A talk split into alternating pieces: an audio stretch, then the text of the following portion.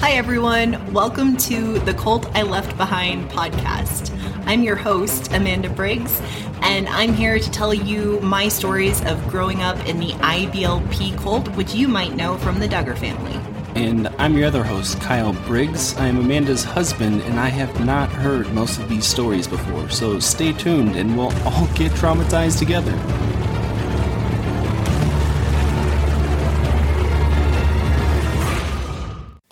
Right, welcome back to the next episode. This is the last episode in our little shiny happy people series. Um, we just watched the episode. We went straight from the episode into recording this, which we were trying not to do, um, and we did it anyways. And this one was Was it just me or was this one like harder than the other ones? for me. It wasn't any different. It was, but I I saw what was happening to you. Well, I broke how- down and wept at the end of it, so that was fun. Yeah. so it, it definitely impacted you differently than the other episodes. Um, and I think you had some stronger emotions there. So we'll try to ease through this as much as we can. And um, you're doing great for Thanks. watching that stuff and especially how much it was your life and still being able to talk about that stuff. So I think I didn't know until we started this podcast because we were like, let's do a podcast about growing up in a cult. Ha ha ha ha ha. And now that we're in it, it's like, shit, I grew up in a fucking cult. There's even a documentary about it and lots of criminal legal investigations and cases. And like, this isn't just my funny stories about burning Cabbage Patch Kid dolls. Like, mm-hmm. this cult negatively impacted thousands of young people who were forced to grow up under its control. And I think part of the emotion for me watching this series and this episode is like the empathy and pain for all of us. And the other part of the emotion is I'm just so proud of everyone who got out. yeah. And I'm so proud of everyone who brought a lawsuit against Bill and IBLP and who got on social media and started sharing their stories and who participated in this documentary and who got out. I think toward the end of the episode, Jill Duggar mentions to get out of a cult, you kind of have to go through hell 1st to be willing to step outside of that control boundary you've known your whole life. Mhm. And and so if you did watch the series along with us, even if you didn't grow up in a cult, I hope you have a lot of compassion and just pride in everyone who was able to leave. And if you grew up in the cult and you are out now, I hope you're really proud of yourself. And if you're still in the cult and you're listening, which I kind of doubt, but just in case, there is a way out. And I think that's what made me so emotional about the whole thing. But we start, okay, so we start this episode with Homeland Security investigations contacting Josh Duggar about child pornography. And Kyle, you're the one with the degree in digital forensics. you want to talk through your thoughts on this? You must have some. Yeah, I mean, from a technical standpoint, there was some there was some things that were interesting in there. One is, I mean, you know, tracking tracking photos and videos and downloads across the internet. It's not difficult, uh, especially for people that are trained to do that kind of stuff. So, you know, them tracking that down to an IP address for his car dealership, like that's standard. Yeah. um, that's not hard to do. Um, and then once you get a hold of whatever computers are in that building, um, you know, there's fingerprints for all that stuff. Um, and then you can Like if you- digital fingerprints? yeah. Um, so you have like technical stuff here. Like mm-hmm. every computer's got a MAC address, which is a unique identifier to the network card inside of the computer. So it's a essentially a social security number For the computer. for the computer. For well, it's for the network card in the computer, but you know, okay. possession. It's it's not hard to figure out who was using it. Then once you get a hold of the computer, then you can look at the logs and you can say, okay, who logged in during that time? Right. Because Okay. Josh kept saying, oh, it was this guy Right. that I hired. Right. Like that that doesn't fly when you can actually get a hold of the computer and look at it. Yeah. It's very easy to tell. Um so you know, I'm sure that was a pretty cut and dry investigation for them since they were able to show up and just get a hold of his computers. Um the other interesting thing was he had software on his computer which is they referred to it as accountability software. Oh, the Covenant Eyes thing. Yeah. Andy had that. Yeah, I mean it's pretty popular. It's a tool if you're trying to stop looking at porn. Like you have to install that on your computer. You have to set up. If I look at anything, like send, you know, My wife, my my buddy, my pastor. right? Yeah, it sends them an email and says it, like, "Hey, so and so was looking at something," or you know, Mm-hmm. and I don't know exactly what that specific software sends. I don't know if it's like this is the website they went to. Sure, it could, um, but they mentioned that uh, Josh had split his hard drive. Um, and in, in technical terms, what you do is it's partitioning the hard drive. So the software was probably looking at like his C drive on his computer. Covenant Eyes. yeah, the Okay. Covenant Eyes was probably looking at the C drive and saying like, "Do I see anything here? I'm going to look and see if I see any files here or whatever." Okay. But if you partition your hard drive and you create two two different hard drives out of one physical hard drive, so you get Okay. two digital drives. What I deduced from what they were saying is that he was storing all those photos on the other partition that the Covenant Eyes software couldn't see. So there are just so many overlaps. There are so many ways in which my brother's similar to Josh Duggar. Like in the episode, they talk about how Josh was very tech savvy even as a young Mhm. person, and and Andy definitely was. And um, and the other overlap with my family that kind of hit hard was, you know, so HSI is investigating Josh, and as per usual, Jim Bob is like, everything's fine, and Josh hasn't done anything. Even though he knows Josh has a history of assaulting people. Mhm. So, Which even his aunt later yeah, I have a lot to say about her. corroborated Because that. I like her a lot. yeah. So Josh gets charged uh, two counts for receiving and possessing child porn. And this was the other thing that blew my mind. The Duggars, so Jim Bob and Michelle, through their PR person, put out a statement that no one was being investigated while knowing Josh was under federal investigation. Mhm. Didn't Derick, Jill's husband, say it was like the same day Yep. they found out? Yep. then like later that day they released the statement everything's fine Mhm. The other thing that was interesting is the actual playback of the call where the officers Yeah. or whoever the investigators called Josh.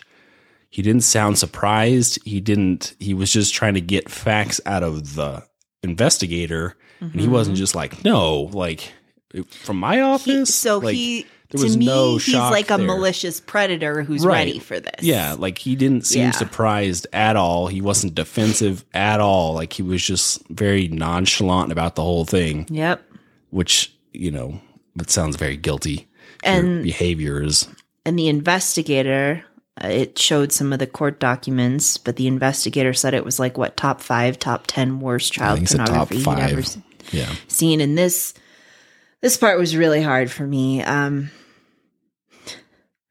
i mean this this episode just butchered me. I live in a world of responding to pr- trying to prevent and respond to sexual assault and they started listing the stuff josh was looking at. So massive trigger warning i'm about to talk about like infant sexual assault not in detail um, but just skip forward a little bit if you don't want to hear this.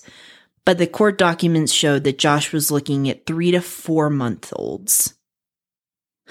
Pornography of three to four month olds. Mhm. They were screaming, they were in visible pain, and I also saw the word torture that they highlighted in the court documents. And I just like, who the fuck does, well, who does this to anyone? But you do that to a little baby yeah and and then you josh and other people who partake in child pornography you look at that stuff like these are the people who need to be locked away for fucking life, man.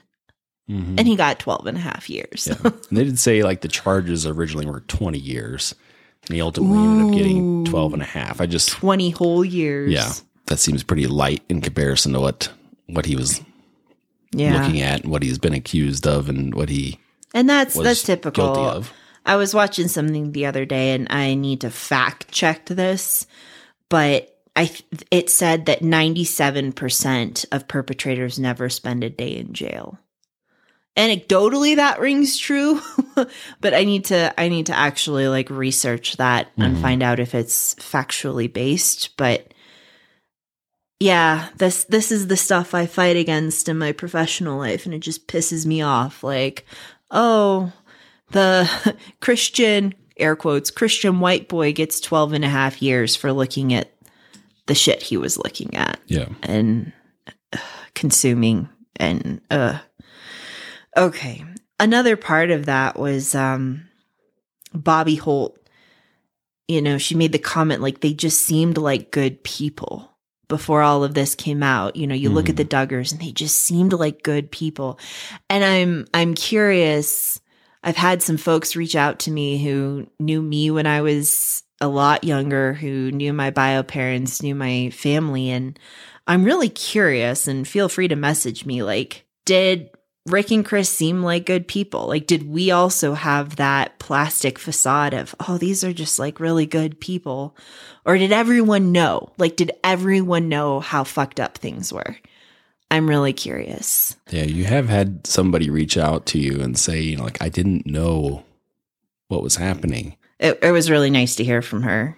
And I really appreciated her reaching out. So yeah, if anyone else listens to this and they knew they knew my bio family back when I was part of that, I'm really curious if if people had the same impression Bobye Holt had of, oh, they're they're really good people. And, you know, we had a rapist and there were definitely instances of porn in my household and stuff like that. So so the documentary did talk about how one of the reasons Josh got convicted is that the prosecution was able to demonstrate a pattern by going back and bringing up everything from years prior when Josh had been assaulting girls and Jim Bob made him, you know, confess to that state trooper Mm-hmm. did did it look like they got the paperwork from back then? Like was there actual paperwork from back then?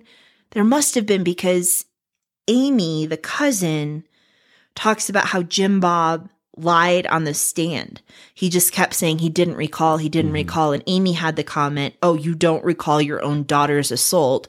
And the Holts were like, Yeah, he lied. He lied on the stand. Yeah. And they did, they were showing documents. Right. That was what it was is that he was in court and they were pulling the police reports and saying going through what he told the police at the time of the report and he was saying I don't I don't recall and it's just like okay well this this is what you told the police at the time it's written down it's on record like is that what you said or not no I don't recall I don't recall.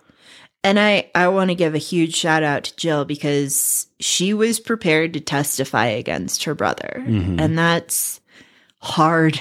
Like, that's a really hard thing to do.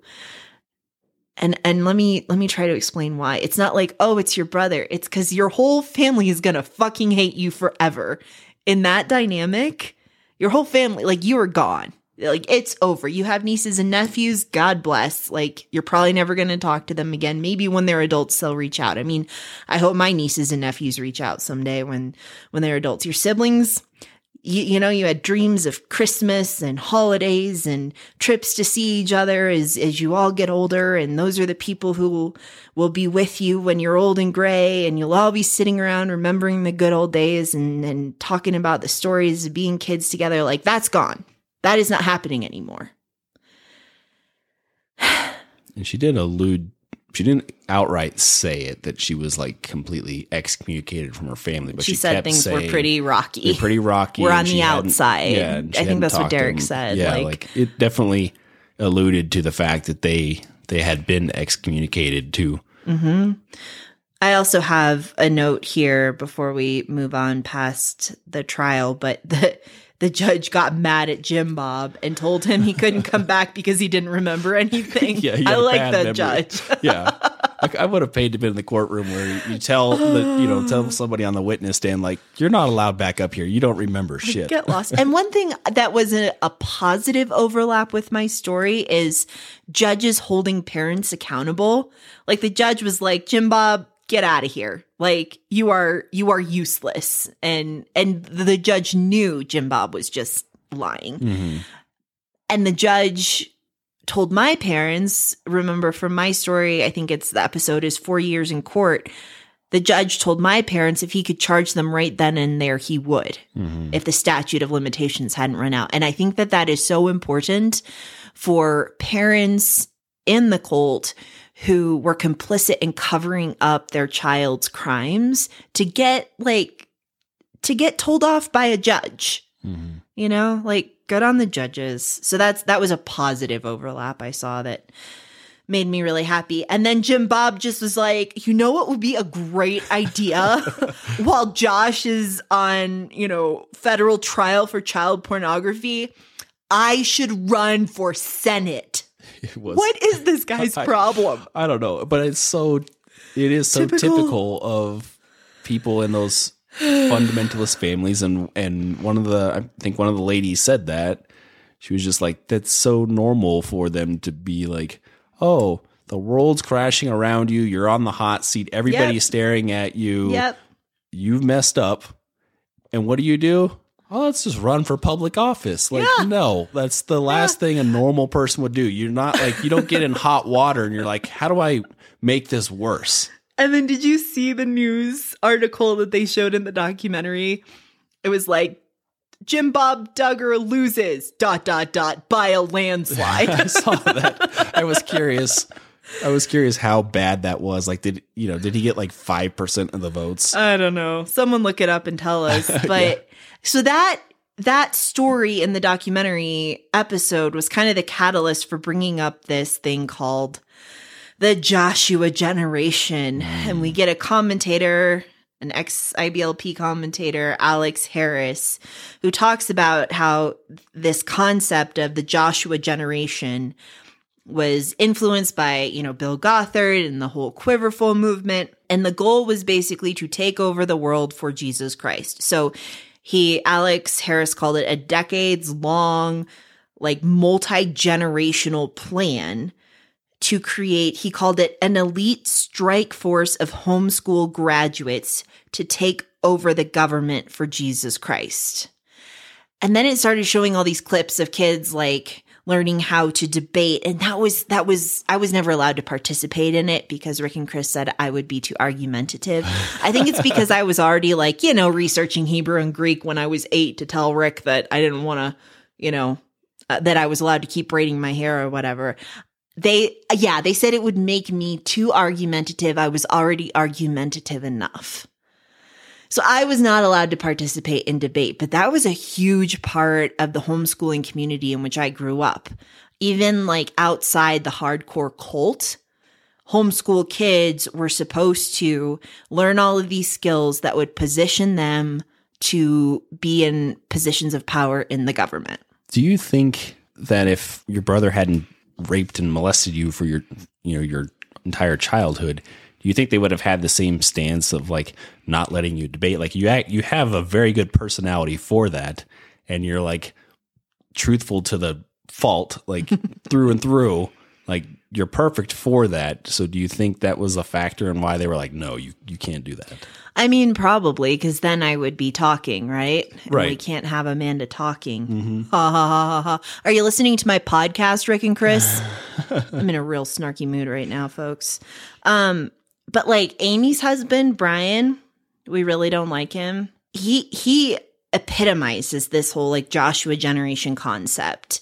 Like he started working in government and and then he joined the military. I think he's joined the army and I was told I was already gone from the family by then. And I was told by people who knew the family and were still in touch with me like it was evident to everyone that that Brian just joined the military for his political resume one day. And and just so the whole freaking world knows, if he ever tries to run for anything, I'm going to talk about how he and Amy knew that um, I was sexually assaulted by Andy and they refused to comment when they were questioned by detectives and sided with the family. And then American can decide if they want Brian in any, you know, significant position of leadership. Mm-hmm.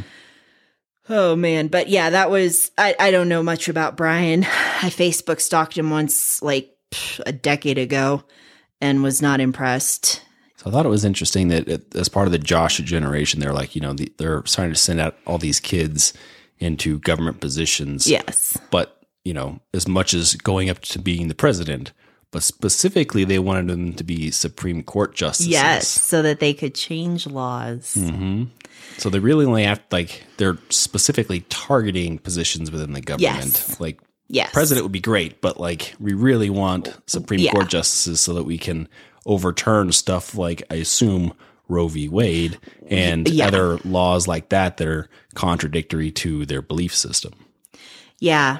And they talk about some of the ways homeschool kids could get ready for law school and stuff. Uh, Patrick Henry College came up, which made me laugh because I'd forgotten about it.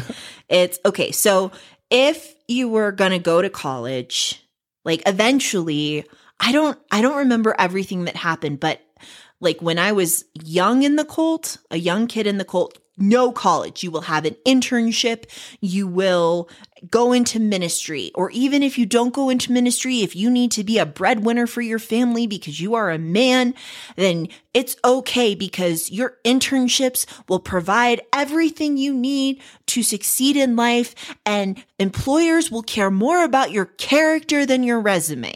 Okay, so that's the first wave. Mm-hmm. And then you'll notice that Verity College becomes a thing. And I think it's because they started to realize, like, oh shit, it's not working, guys. It's not working. Character isn't enough. But the whole thing with with Verity, and we will do an episode on all of the different programs, but just like I haven't researched this yet to remember everything, just kind of spitballing here off the cuff. It, I think it was supposed to be completed in two years through CLEP testing and portfolioing your experience. So there were no actual like collegiate level classes with professors mm-hmm. who were qualified to help you expand your mind and your thinking. Like one of my favorite professors ever said, you don't go to college so much to learn your, your degree topic as you go to college to become a certain sort of person, to mm-hmm. think, to learn how to think critically, to learn how to take constructive criticism, to learn how to form a cohesive, coherent thought and argument and, you know, all of that kind of stuff. So that was totally not part of it. It was just, let's get the college credits. Mm-hmm. And then somewhere in there, Patrick Henry College emerges, and that became like an acceptable place to go. So again, just kind of off the top of my head, I think the three approved places for, you know, good homeschool cult kids to go to college were Patrick Henry College, Moody Bible Institute, and Liberty University. And y'all, if if you grew up in the cult or in you know the homeschool, the conservative homeschool community, let me know if I'm forgetting any of the other ones.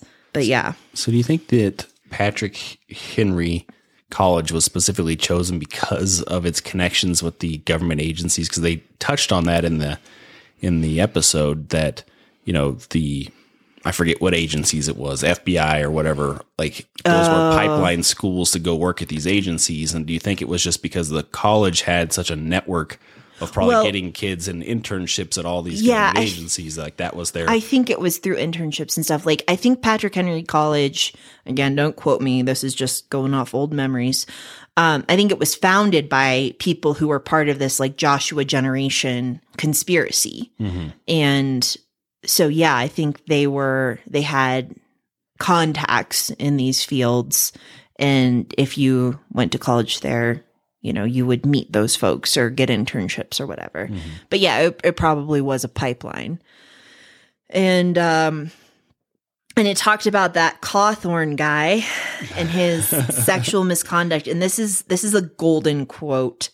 One of the commentators in the ser- in the episode said, "The most prominent leaders of this movement all get caught up in abuse scandals. Mhm. Everyone. Like you look at it, Josh Duggar, Jim Bob Lyon, uh, Bill Gothard, this Cawthorn guy who's who's like the golden child of the Joshua generation.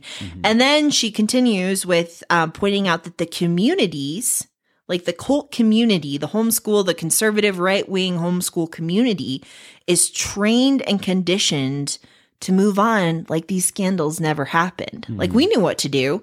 Yeah, they probably just teaching that it's like, oh, that was a fluke, or mm-hmm. like that was just one bad apple, mm-hmm. and not that like everybody's a bad apple. Which I mean, I guess is a normal stance to take, but you do have to keep an eye on the pattern.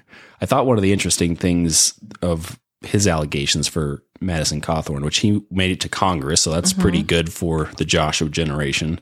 Um, but they said he had predatory behavior. Yeah. And I was like, that's Does this sound familiar? right.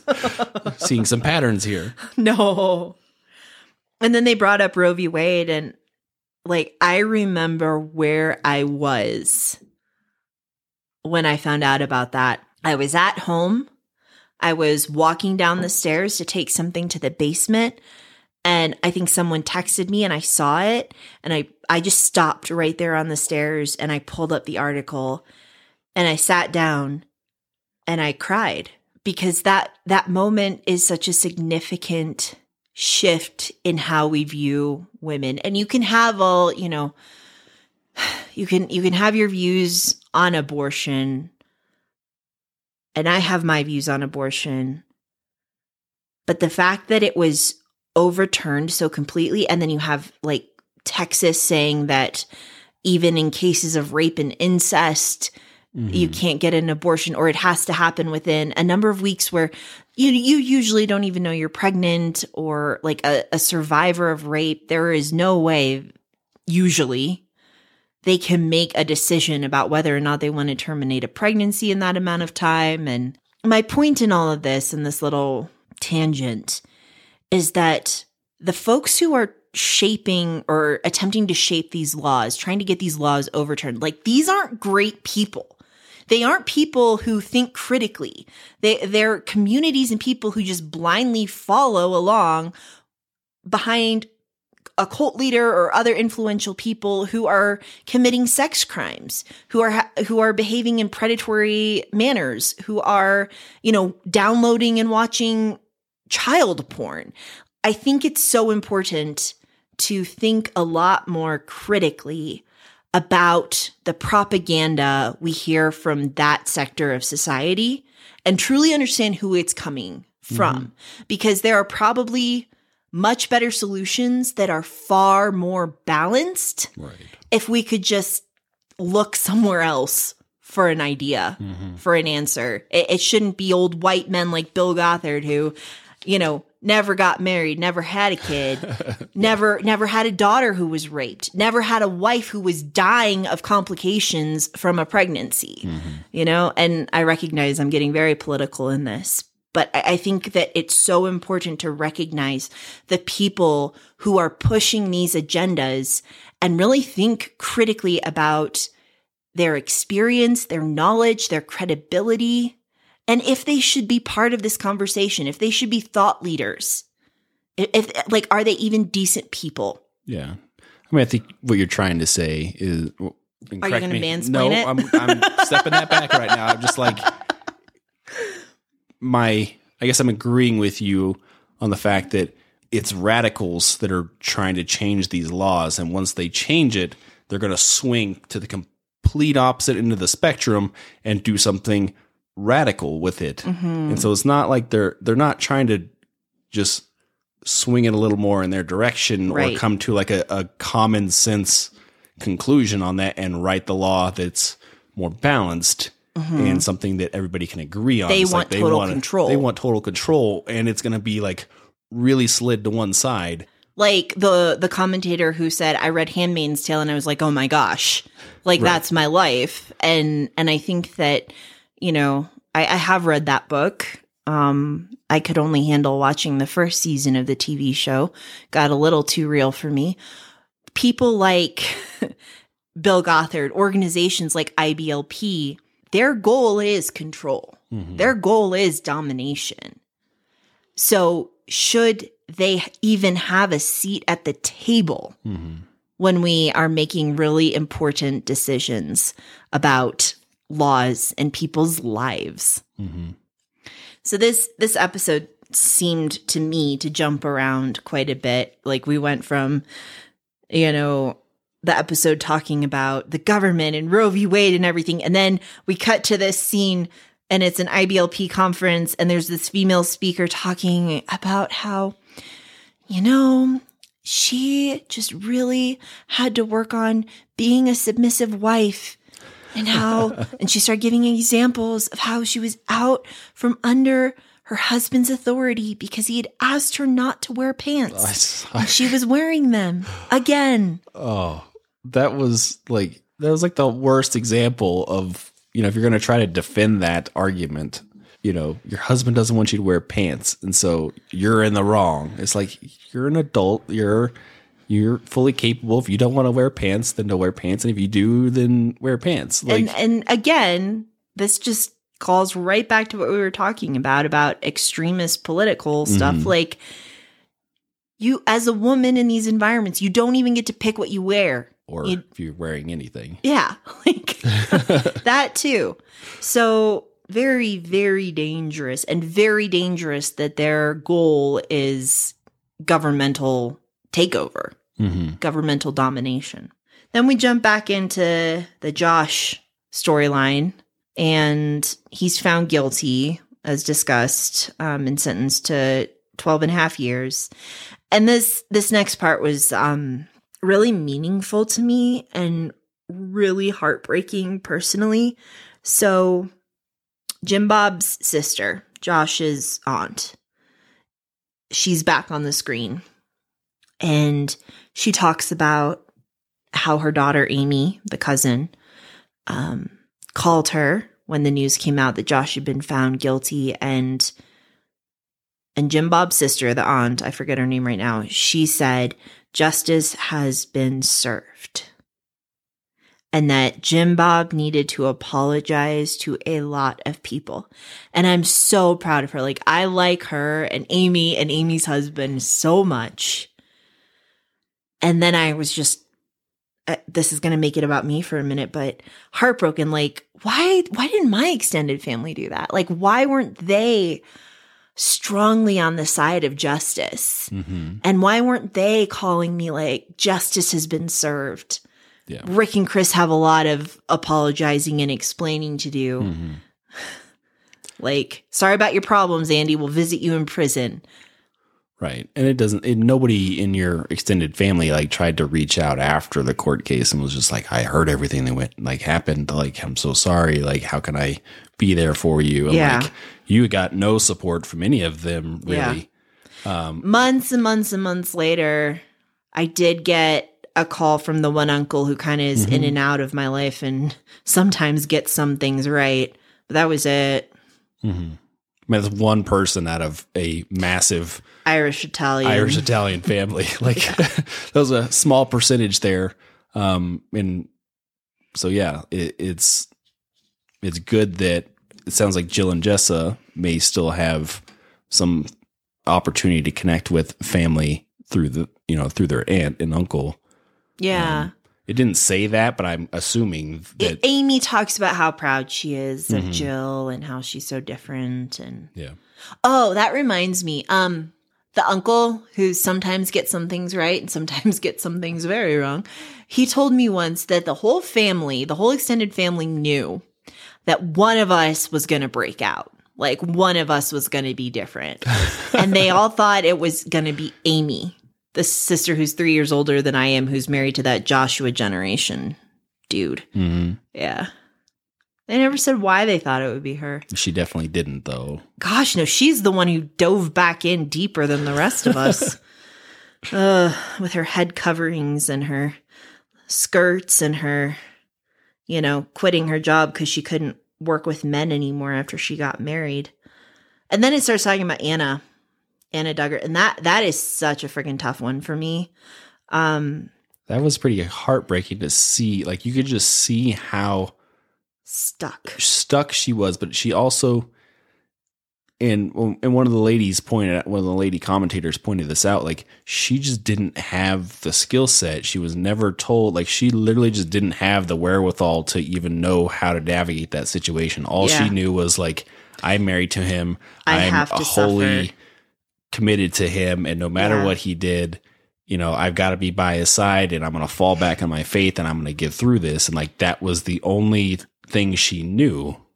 and the clip of her teaching people you need to be willing to love your spouse even when it hurts and Mm-hmm. and the cult teaching about how loyalty as a wife can be demonstrated only in adversity and I, I have a lot of thoughts on this i think i actually want to hold off because in a couple weeks we're going to do um, an episode about divorce in the cult and a lot of it really resonated with me because I was taught all the same stuff growing up.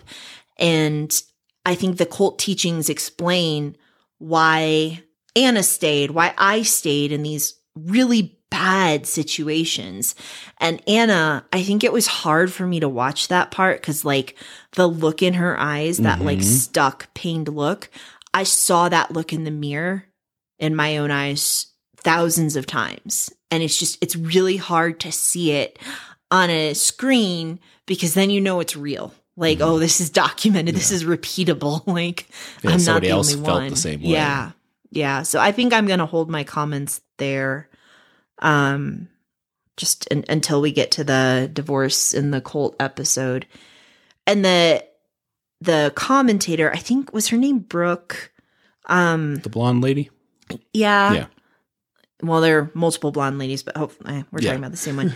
she she talked about how like um there's this feeling of you're too happy something's wrong and I like I felt that in my bones. There was a saying that I grew up with that I think came from the cult, one of the cult teachers. Good and bad run on parallel tracks and they usually arrive at the same time. So they, are they saying that when things are really good, like something really bad's about to happen? And that's going to like test your faith. That's a So- horrible way to live. So like, does this like explain stuff about me? yeah, it explains a lot. uh, and, and it is hard. It does happen where it's like things are going good and like you get so anxious and you're just like something bad's about to happen. I'm Mm-hmm. like everything's fine. Like we look ahead. Like we're smart. We plan ahead. Like we're we're getting all our ducks in a row, and you still have this underlying feeling of like, nope. Like I yeah, don't know what it good is. and bad run on parallel tracks, Yeah. Kyle, and they're going to arrive at the same time. I'm still working on reading this out. I, I mean this this podcast has been really eye opening for me about where where I'm healed and where I'm not. When we met and you know you were very open and, obviously you talk about all the sexual assault stuff like that's Mm-hmm. your bread and butter per se like professionally um and so like that all seemed like very well processed you're you've you've done the work there like that doesn't Yeah. bother you That is um and we never correct. really talked about like i mean you were out of the cult you didn't have like weird cult tendencies like yeah. um, and Jill, I get the same impression from Jill. Like she just doesn't seem like her sisters anymore. Like Yeah. she seems very normal. If I can, you know, put a label on it, like she seems normal. And it was the same for you. Like I didn't see some like weird cult kid. Like, Yeah. and so it's interesting to see, you know, now that we're talking about this stuff, you know, some of the areas that it's still. It's just never come up, I Yeah. guess, before this. Well, I mean, why would it? yeah, it wasn't relevant to anything I did in the military or anything I do as a consultant. Mm-hmm. Yeah, I mean, when you're in the military, you're in the military. Like that's the Well, I mean, I guess the only overlap with the military was like I was really fucking good at military because oh, there are rules, there are regulations, there's a dress code, yeah. there's a hierarchy. I got this. I can do this in my sleep. I'm already 30 years into this practice. Um and then and then the episode jumps back to the case against Bill. hmm So there's a lawsuit. Yeah, and and how you know it got dismissed because of uh, Hmm. the statute of limitations, and I was struck by how much Bill sounds like Trump. So he posted on Twitter or social media or something, and this is a direct quote. I copied it down. A huge victory, conspiracy exposed, lawsuit dropped. I mean, that's pretty. I need to make it a huge, a huge victory. uh, I mean, it's just if if you get in trouble for any reason, and then you're just like, oh, you know, I got out of this. It was all fake. It was all made up stuff. But in reality, like the whole thing was dropped on a technicality or a statute of limitations. Like, Mm-hmm. why would you try to say that there was no substantiated claims oh. there? Oh. I mean, I And from then- a logical, like common sense thing, it's just Yeah. like, no, that's not what happened. Yeah. Like it was dropped because of statute of limitations. It didn't say that what those ladies were saying was And not in true. fact, and in fact, when Bill tried to countersue them, the judge denied it because he found all of the women to be credible witnesses. So Bill really shot himself in the foot there, and I am here for it. yeah. Oh. So Bill's lawsuit was dropped because of statute of limitations. or no, the the plaintiff's lawsuit. Well, was, yes, uh, against Bill. Yep.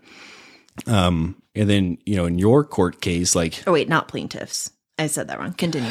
everybody knows what we're talking about. Um, but in like your case, like the judge told your parents, like if the statute of limitations hadn't run out, like I'd, I'd come after you too. right now. Yeah. And it's just crazy that the statute of limitations has such impacts like this, especially Yeah. and and this is something you can attest to more than I Yeah. can. Like when you get into these sexual assault cases or rape cases, like it takes a long time, if ever, that someone's going to speak up and say anything about Yes. this stuff. And when you have a statute of limitations on it, and maybe they, you know, it happened when they were 7 Mm-hmm. and they don't process that and go to therapy and like get Until the they're guts until they're like 40 or whatever. Yeah. And then it's just like, well, now you can't do anything because statute limitations. Yeah, and and I think we talked about this in a previous episode, but um, a lot of states, maybe all states now, I don't know. Last time I looked into it, a lot of states were moving toward no statute of limitation mm-hmm. on rape, which is mm-hmm. as it should be. But I guess like I'm going to use this as a very gentle nudge. If you are listening to this podcast and you are a survivor who has considered reporting the perpetrator, like maybe this is a sign, maybe this is something, but like a gentle push to just Google it. Mm-hmm. Like, are, do you live somewhere where there is a statute of limitations? Because I can tell you, I've talked to so many survivors who did not have the opportunity mm-hmm. to report. Either the perpetrator died or the statute of limitations ran out and and they're so their hurt is so compounded because they never got their day in court. Mm-hmm. And I can tell you there's something very healing about having your day in court. So just a very gentle, hey, think about this when you have some emotional energy consider it. I can tell you from my professional work and talking to just hundreds of victims about this stuff, there a lot of people do eventually reach a point where they wish they reported. Mhm. And if you have the option and you have the support to move forward with it, I would encourage you to. And you can definitely get in touch with me and be like, this is hard and it's all your fault because you said to do it on a podcast and I will like show up for you. So I think important thing to go back on, you said uh, the statute of limitations where you live, but it's going to actually be the statute of limitations. Oh where yeah, where the crime occurred. Good catch. Thank you. The statute of limitations where the crime occurred. So I think the next scene is one of those lady was like, "Well, I'm in Chicago or back of that area, so I'm just going to drop in and see Bill." and I didn't really Like, understand. Good on her. I didn't understand that. Like why she wanted Yeah. to. I didn't fully get that either. It, I assumed, which we shouldn't do, but my take on it was like, well, she just needed to confront the beast. Mhm. And and sh- her, when she did that, the comment she had at the end was, "I realized like he's just a man, like this person who was larger than life, who is haunted, who haunted my childhood, and Mm-hmm. has created all these issues for me into adulthood. Like he's just a man." Yeah, and I think which what happened, or what the, her story was, is that she went to his house. His house was full of boxes of his own books. His thirty-seven self-published yeah, books. so I think that was one one data point there that like he's just conceited. just like, he's this is long ago. He's not even a part of the cult anymore. Yeah. and he still lives in a house full of his own books. Yeah. and then that other part that she said is that like he prayed with her and that she looked Mm. He up and he, he was, was just sup- he was staring at her. Yeah. And she was like, "Oh, Yeah, like, I see you, Bill. right. And so I think that was like to me that was the light bulb moment for her was Yeah. he was he wasn't even paying attention to the prayer. He was just staring at me because I had my eyes closed and Yeah. that was an and opportunity. Still a creepo. yeah, it was an opportunity for him to, you know, just stare at me without me even being aware of it.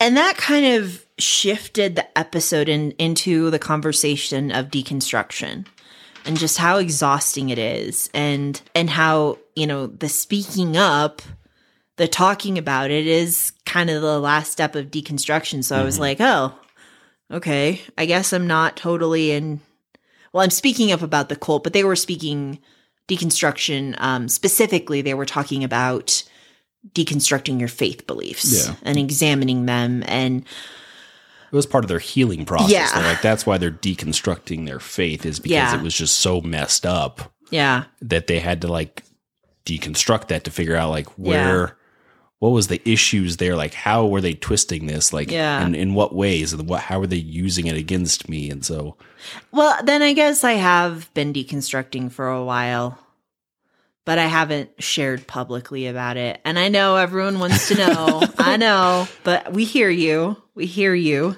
Thank you for submitting your questions. And i'm thinking i'm thinking i i had a great therapy session earlier today where we talked about this stuff so she was glowing earlier we haven't talked about it yet but Oh, and then and then um Brooke. Oh, so Brooke is the lady who went to Yes. see Bill. Okay, so then earlier when I said the blonde lady, not Brooke, I I apologize. I don't know the other blonde lady's name, but she's the one who survived the domestic violence thing with Oh, yeah. yes. So Brooke is like, so I decide I'm gonna go to college and I'm gonna get a PhD, and she's like, watch how much education I can get, and I was like, familiar. go girl, like yes. amanda's goal Get all life- of the letters after your name. amanda's goal in life is to just like reach every mountaintop of education well, it's fun. I like it. Mhm. Weird. I accepted it. It's okay. yeah I love there's nothing wrong with that my weirdness. And then something else a lot of the ex-IBL pe- people brought up as well is like this this concept of of learning how to trust yourself again. Trauma laugh. Uh, that really resonated with me. And I know that can happen in a lot of environments. It's not limited to cults, but Mhm. I mean that that was such a profoundly important part of my late 20s and early 30s was learning that I can trust myself. I can trust my instincts. I can trust myself to make good choices. I can trust myself to figure out if I want to wear pants or cut my hair. yeah. And they were also saying that, you know, once you get outside the cult or once you speak up, like there is support out there. There's there's people out there that that want to hear your story and they want to support you and they want to help you get out of that. and it, it was the the blonde lady whose name I can't remember who said, um, "What you'll find is that there are people who catch you, and the universe catches you." It's true. Like, Yeah, you know, there's you know, obviously there's horrible people out there that have pictures of babies on their computer that are inappropriate. Um, but there's also people out there that are that are like you and they're going to help you whenever you you know, you need them. yeah. And then Lindsay, one of the commentators, um, she talks about how there are moments in in her life where she just wakes up and she looks at her life and she's like, "I made this," and I. I get that feeling all the time. Like when I'm up on a stage talking to people. I recently um was one of the speakers at a conference where like 22 nations were represented. And I was like looking at all the flags for every nation represented at the conference. And I was there to talk about healthy and helpful response to sexual assault. And I was like, oh my God, the cult kid made it. Like, I got out. I Mhm. got out. And yeah, I'm like socially awkward and weird. And there are a lot of pop culture references I don't know, but like, I like me. Mm-hmm. I like me. And that's maybe like the most important thing I got out with was my soul. But I'm not only out of the environment, I'm I'm actively participating in making sure that fewer and fewer people, hopefully in my lifetime, experience harm like I did Mm-hmm. and like so many of the people who grew up in that cult did. And I, I- you know, I get the feeling of, oh my God, that's my life when I, you know, look, look around our home or like walk outside with the dog and there's like a utterly breathtaking sunset. Like I'm here in this beautiful space and I'm building this life with you, Kyle. And like I got out. And that's like that's the phrase that runs through my head is the little cult girl got out. And and all all of the things, you know, we're very lucky to have a beautiful home and a beautiful place and but that like that doesn't matter as much as getting out with your soul intact. Yeah. And even on top of all of that, um, and I'm not discounting that at all, but like on top of all of that, you're trying to bring people with you. You're like, Yeah. there's more of a, there's more people like me out there. And when we first started dating, you were like, my house is a safe place. I've Yeah. got a room set up for whoever needs it. Yeah. That was a goal I had as a kid and I'm and you were like thrilled I have so adamant that like this is going to be a safe place i'm going to make sure whoever i'm with can also facilitate that like Yes. i you know that was more important than me Yes. like it was and i knew that you were like if you're if i can't do that and i'm speaking for you like if you were like if i can't have a safe place because of who i'm with i'm not going to be with that person. Like i'm Yeah. going to have a safe place to harbor whoever needs it whenever they need it. And you, you've done that. Like Yeah. you know you've had a revolving door of people that come stay with us and we always have yeah. a nice room set and up for them to to, be stay. pretty. And it is pretty. Yeah. Yeah. And i'm i'm grateful that that was something you just bought into and did with me i mean you support that in so many ways like the tangible stuff like you know decorating and making sure it's nice but also well i mean you do the decorating. being the person who who helps me live out that dream i had since i was a kid that my home would be a safe space. You know, when you go to the hotels and like you walk in and there's like, you know, they got the water bottle on and all the coffee things on the on the counter. So you know, it feels like, oh, I, I can stay here and there's stuff set up for me to do it. Like the guest bedroom literally has like a couple bottles of water in there and some snacks. Like it stays set up like that. Um, obviously, she switches out the food and whatnot, but uh, yeah, like our room's always set up for that. Or Our guest guest, room. guest room, yeah. And I mean, they they closed this episode and this series so powerfully with with one of the ex IBLP guys who said, you know, we were what they feared most. All we had to do was talk, Mm-hmm. and we are. So many of us are, and I'm really proud to be part of that. Yeah. I mean, that's exactly what we're doing. That was, I feel like our intention when we started this thing is just to kind of voice what had happened, Normalize it. normalize it, and just let people not- aware of that. Like, especially, and Yeah. especially with this mini series here about the Duggars, like, it's important for people to know everything that was going on behind the scenes there. Like, this is a national television show about this family, and mm-hmm. here's what was actually happening. You know, I was talking to my my best friend about this actually earlier today, um, the documentary and stuff, and she was like, "You know what's so powerful about all of this is like the Duggars. they were they were the shiny best penny, right? Like they were out in front. Mm-hmm. And this is like that was the best. and look how bad it was. Yeah. And and I think that for for those of you who have a story similar to you know the Duggars or to mine where there was abuse and a lot of nasty stuff in your home growing up.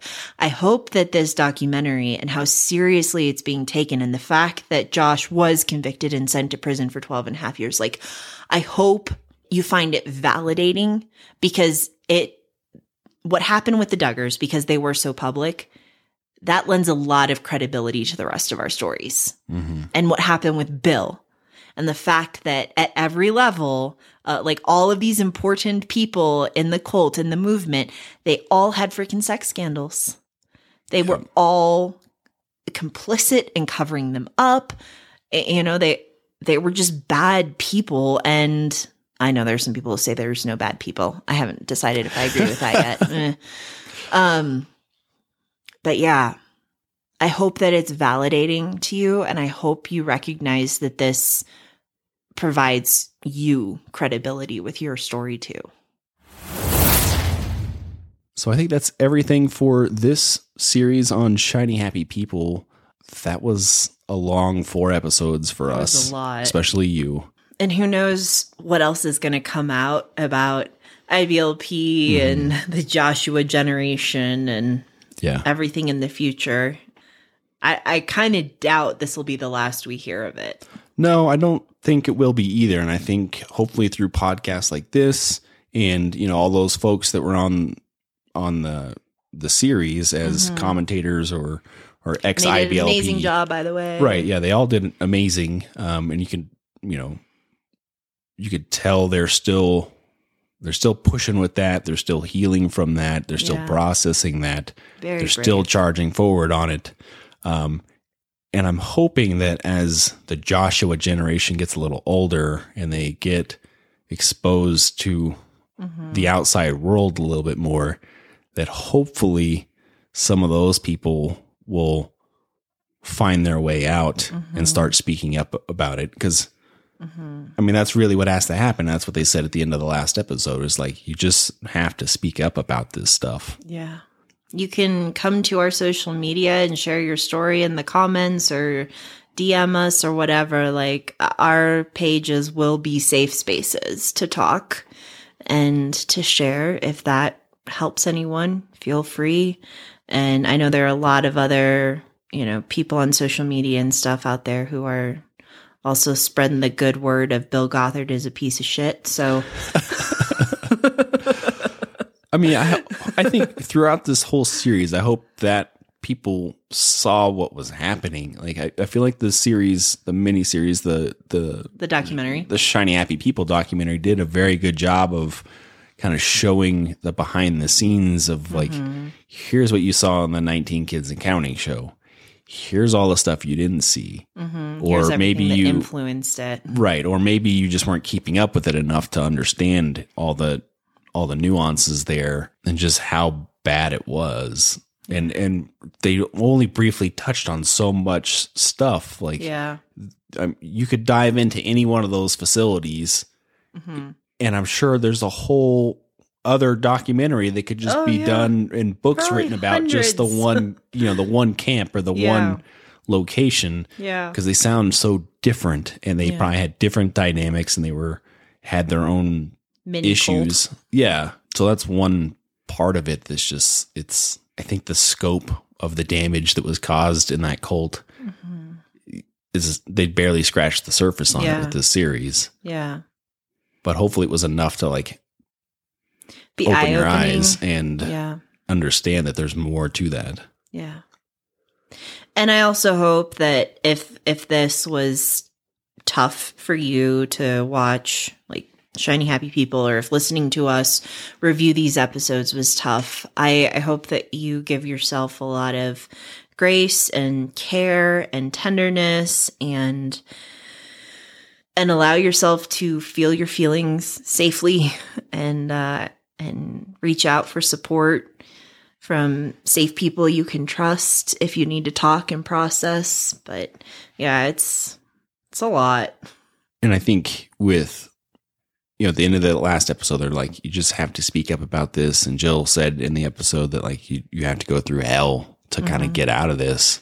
Um, and I hope that when people see this, they can relate to that. And it is hard to get out of it. Um, but you did it. hmm So many people have so done many it. people have done it, and there's people out there that will help you Mm-hmm. navigate that. Yeah. And I also hope that eventually there will be such such a mountain of evidence and, mm-hmm. and so many voices shouting out the truth about the cult that you don't have to go to hell, through hell to decide to leave that you can encounter stories and you know documentaries and stuff and decide for yourself like wow this cult is harmful this cult is illogical et cetera et cetera. So i hope that someday folks who are still in the cult will not have to go through hell to leave it. I hope that they will just encounter so much evidence about its harm that they can make a choice to leave in a more peaceful way. And I'm sure as we as time progresses, there's probably going to be more court cases that come up around this kind of stuff. People hear about your your court case, um, and other people come forward, and hopefully they have the strength and the support to to move forward with that because it's it's happening. It has happened. These horrendous crimes, um, and it takes a lot of strength and support to to move through that process. Yeah, the support piece is absolutely crucial because it's most most sexual assault cases take on average two to three years start to finish. And mine took four. I've heard of them taking longer. Like it's a marathon. it is a marathon emotionally. So having that support piece is really important. And that's something I did. Like I built up my support network and then I reported my brother. Mm-hmm. So definitely, yeah, definitely make sure you've got those people around you who can hear you and see you and believe you and show up for you in meaningful ways when you need it. So that wraps up our mini series on the Shiny Happy People docu series. Stay tuned for more episodes on the IBLP cult and the cult I left behind. Thanks for listening to another episode of The Cult I Left Behind. Until next time, don't join a cult. If you enjoyed this podcast, please like, share, and subscribe, and we will catch you on the next episode.